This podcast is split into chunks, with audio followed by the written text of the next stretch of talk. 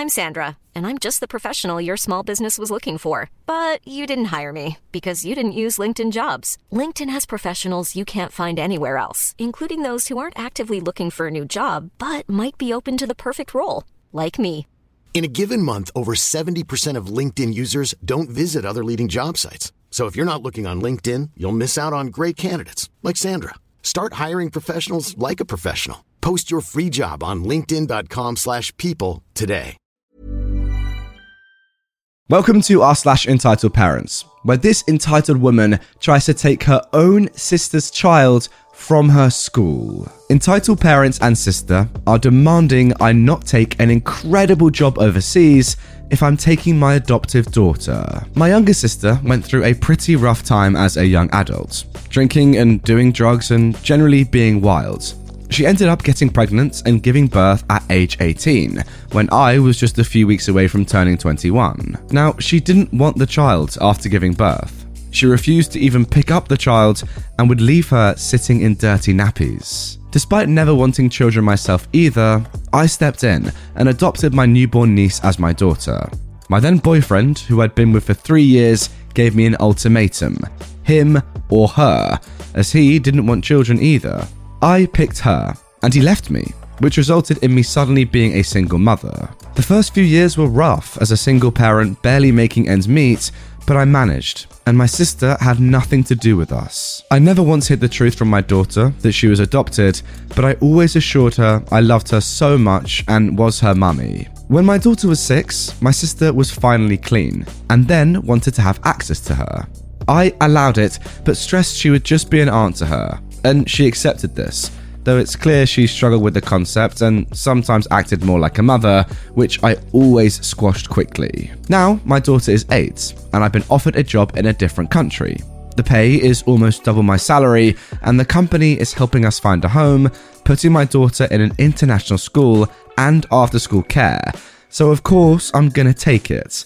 But it's resulted in my family having a meltdown about how I can't do this and how it's cruel to take my daughter away from her family and how it's not fair to my sister.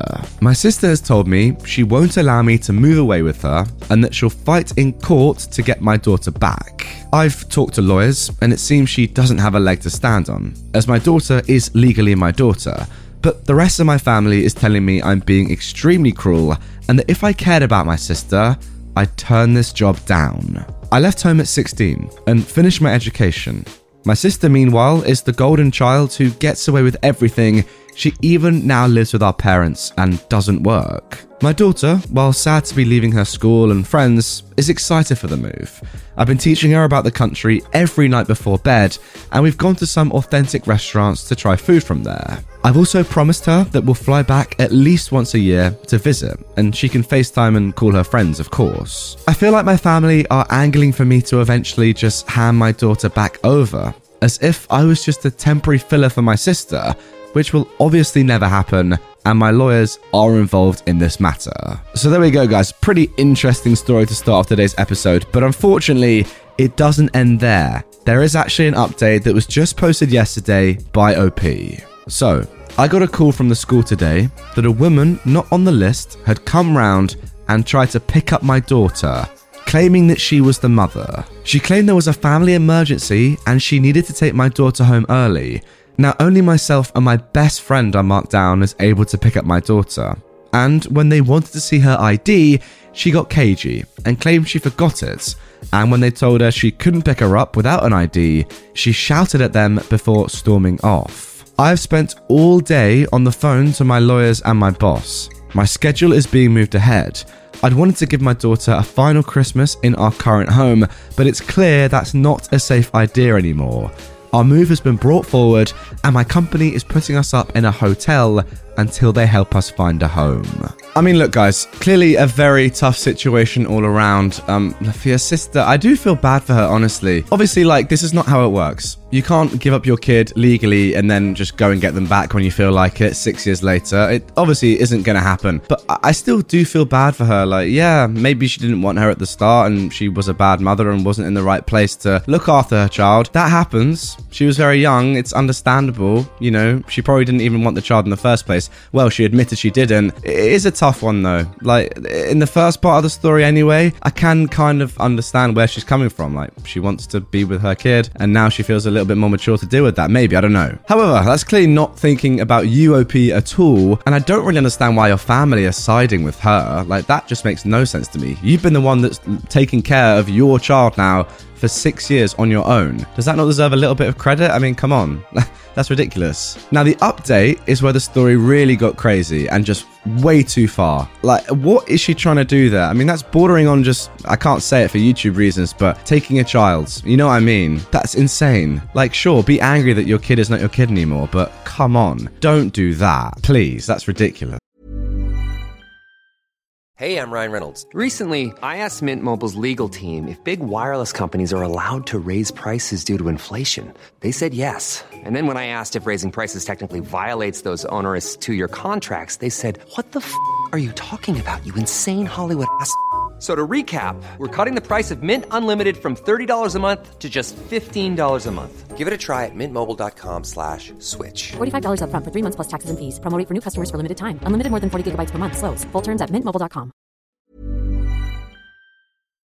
Now, guys, if you thought this video was going to get less crazy when we got to our second story, well, let me tell you, you were absolutely wrong. Look at the title. Karen demands that we let her through a fatal crime scene. Here we go. Okay, so I'll start by saying that this story is from about five years ago, and my therapist mentioned it in passing as it was something that I'd spoken with her about 10 years ago regarding my PTSD. I figured it's finally time to post this gem of a woman's story. It's around 11 pm on a Saturday night, and I'm sitting at home just getting ready to go to bed. I'm an on call tow truck operator and figure I'll be going out early the next morning. Right as my head hit the pillow, my Nextel style two way radio chirped, and a dispatcher goes, Hey, OP, are you still awake? Yeah, I'm up. Good. We've got a one car accident in the next town over. The PD wants it expedited, so please hurry, but be safe. 10 4, I'm out the door. After a roughly 20 minute drive, I'm headed out of this small town looking for the accident, and I see it the coroner and forensics vans parked in the road amongst a dozen squad cars. A typical one car accident just has one officer sitting with it for paperwork reasons, with the tow operator. Obviously, at this point, I know that things just got a lot darker than I'd originally been told. Sparing the gory details, what had happened was six kids between 17 and 20 had been in an SUV while driving drunk, and only the driver had his seatbelt on. The vehicle swerved off the road and the driver went to correct. However, one, he overcorrected, and two, the road on that side had about an 8 inch lip, which made it extremely rough of a transition to pull a vehicle back onto the road. As it came back on the road, the driver fishtailed, trying to correct back in the other direction, and again overcorrecting. This sent the vehicle rolling down the road in and out of the four foot drainage ditch next to it. All five passengers were ejected and died on the scene.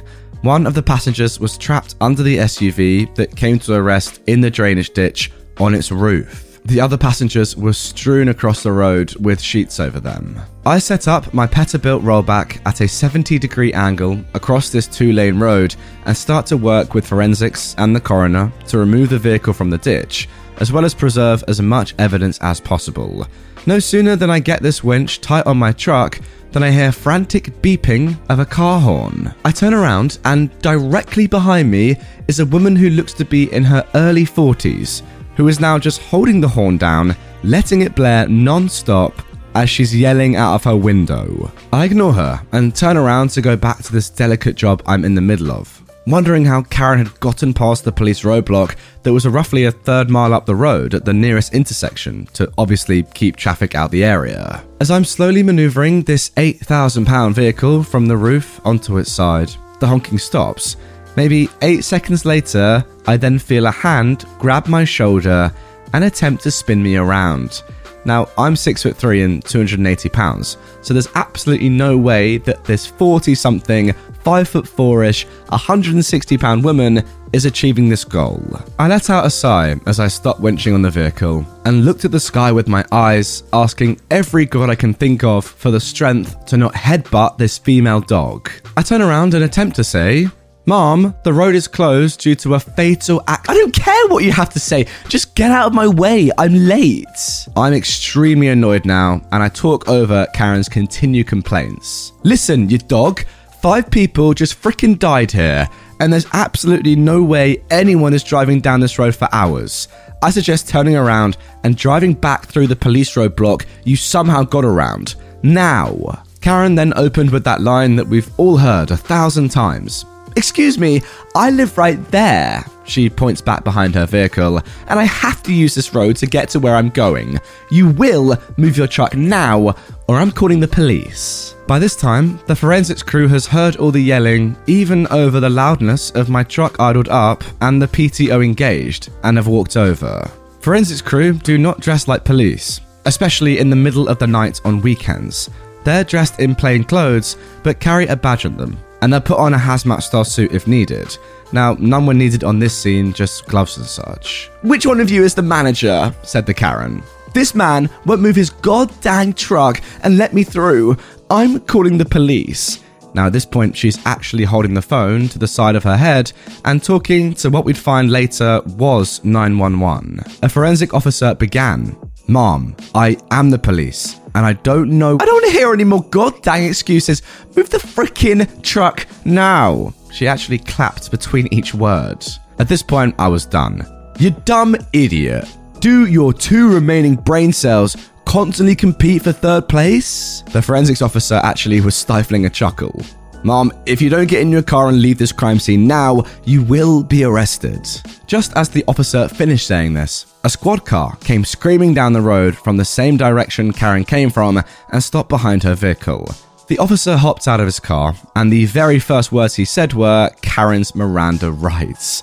Karen screamed, kicked, swore that everyone else should be arrested, and even tried to spit on me, which caused her to catch a tampering with evidence charge as we're on an active crime scene. By the time it was all done, her other charges were obstruction, assault on an officer, misuse of 911, interfering with an investigation. She took a deal that netted her 18 weekends in the county jail.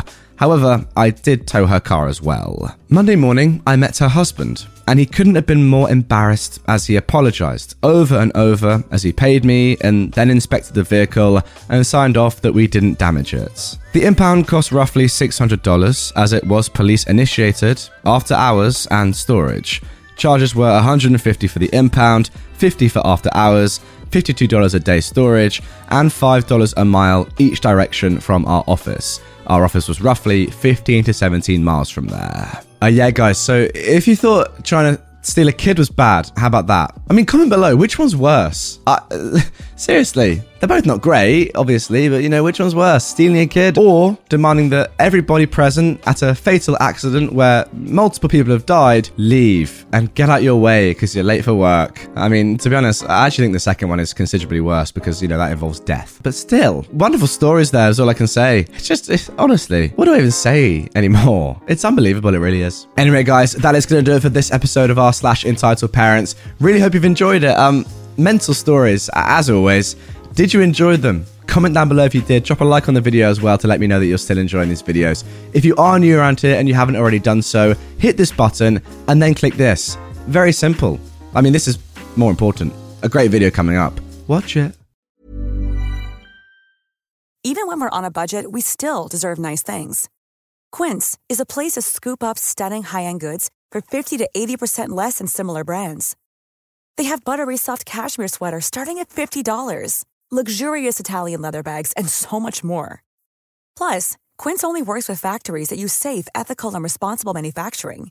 Get the high-end goods you'll love without the high price tag with Quince. Go to quince.com/style for free shipping and 365-day returns.